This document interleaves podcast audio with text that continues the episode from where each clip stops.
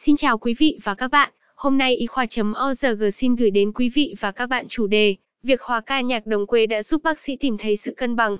Trong suốt sự nghiệp của mình, tôi thường được hỏi làm thế nào để cân bằng giữa y khoa và âm nhạc. Một nghề căng thẳng như ngành y có thể khiến nhiều người từ bỏ sở thích mà họ yêu. Trong sự nghiệp của mình với tư cách là một bác sĩ tim mạch, tôi nhận ra rằng mình không phải là người không thể thay thế.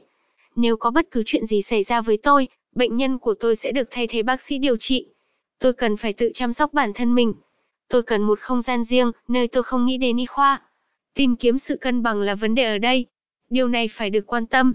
Tôi sống ở vùng Tây Nam Louisiana và được bao quanh bởi nhạc gia, nhạc phúc âm, nhạc blue, cây dơn, nhạc đồng quê và nhạc Zizeco.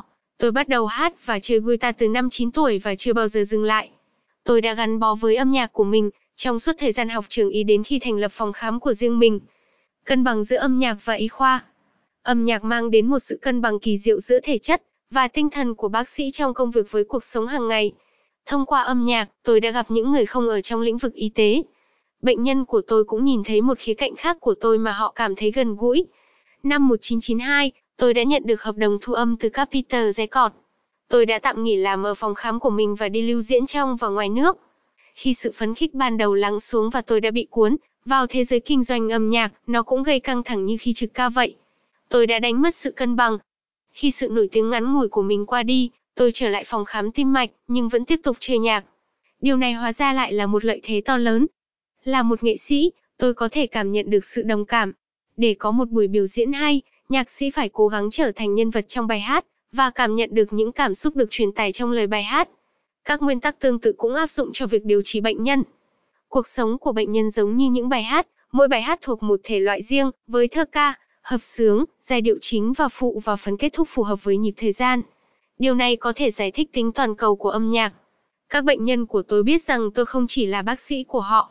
Họ thường chia sẻ với tôi tình yêu nghệ thuật của họ. Âm nhạc cũng đã cho phép tôi đền đáp điều này. Khi tôi bắt đầu một chương trình phục hồi chức năng tim mạch tại bệnh viện địa phương, tôi đã tổ chức một số buổi hòa nhạc để gây quỹ cho những bệnh nhân không có bảo hiểm. Các sở thích để tránh kiệt sức. Trong thời buổi mà bác sĩ kiệt sức như hiện nay, điều quan trọng là các nhân viên y tế nên duy trì sở thích của riêng họ. Một báo cáo gần đây của Medcap cho thấy gần 70% các bác sĩ được khảo sát đã vận dụng sở thích của họ để giúp duy trì hạnh phúc và sức khỏe tinh thần. Nhưng thật không may, nhiều bác sĩ thấy rằng công việc có thể ảnh hưởng tiêu cực đến sở thích của họ. Chơi nhạc, cho dù đó là nghề nghiệp hay sở thích, không chỉ cải thiện chất lượng cuộc sống của tôi, mà còn mang lại cho tôi một cái nhìn mới về cuộc sống và công việc. Tôi thậm chí còn thu âm một bài hát về việc sống chậm lại để cảm nhận hương hoa hồng. Tôi khuyến khích các bác sĩ nên có ý thức dành thời gian cho bản thân. Tham gia một lớp học nghệ thuật, tập lại các nhạc cụ bạn đã chơi trước đây, tham gia một lớp học piano, học nhiếp ảnh, khiêu vũ và tham gia một dàn nhạc cộng đồng địa phương hoặc ban nhạc Gaza. Những hoạt động như thế này giúp chúng ta khỏe mạnh hơn để vượt qua áp lực trong việc chăm sóc bệnh nhân tốt hơn. Các cơ quan y tế cũng nên dành thời gian cho các hoạt động như thế này, cho các bác sĩ. Bác sĩ Sevan Lan Francis là cựu chủ tịch và người sáng lập Hiệp hội Tim mạch Malvenan. Francis cũng là một nhạc sĩ và nghệ sĩ biểu diễn.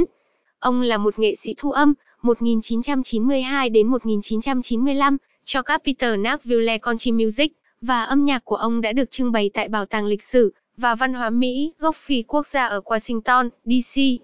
Cảm ơn quý vị và các bạn đã quan tâm theo dõi. Hãy bấm nút thích, theo dõi và đăng ký kênh để cập nhật các thông tin y khoa chính xác và mới nhất nhé.